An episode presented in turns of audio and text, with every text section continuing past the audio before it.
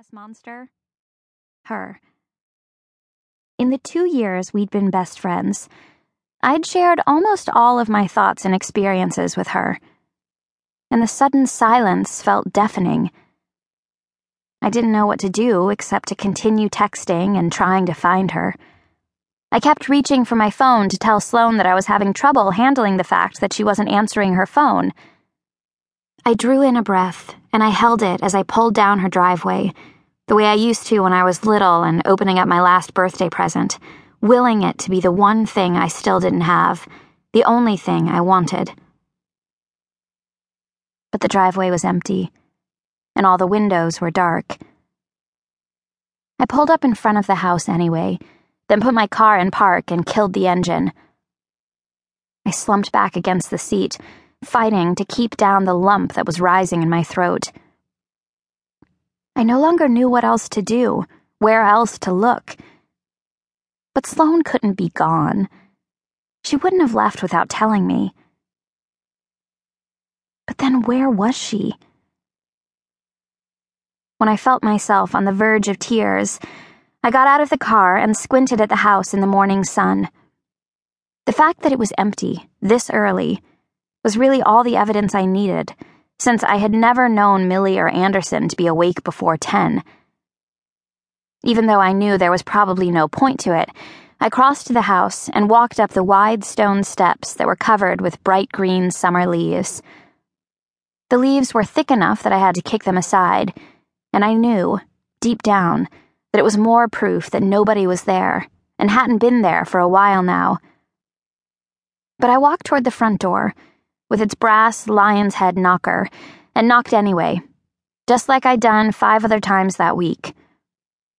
I waited, trying to peer in the glass on the side of the door, still with a tiny flicker of hope that in a second, any minute now, I'd hear Sloane's steps as she ran down the hall and threw open the door, yanking me into a hug, already talking a mile a minute. But the house was silent and all I could see through the glass was the historical status plaque just inside the door, the one that proclaimed the house one of Stanwich's architectural treasures, the one that always seemed covered with ghosts of fingerprints. I waited another few minutes, just in case, then turned around and lowered myself to sit on the top step, trying very hard not to have a breakdown among the leaves. There was a piece of me that was still hoping to find this had been a very realistic nightmare, and that any minute now, I'd wake up, and Sloane would be there, on the other end of her phone like she was supposed to be, already planning out the day for us.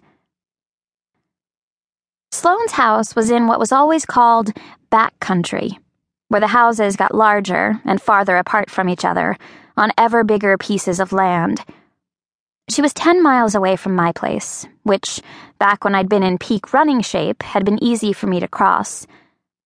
But even though they were close, our neighborhoods couldn't have been more different. Here, there was only the occasional car driving past, and the silence seemed to underscore the fact that I was totally alone, that there was nobody home, and, most likely, nobody coming back.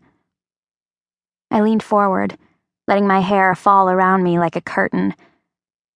If nobody was there, it at least meant I could stay a while, and I wouldn't be asked to leave.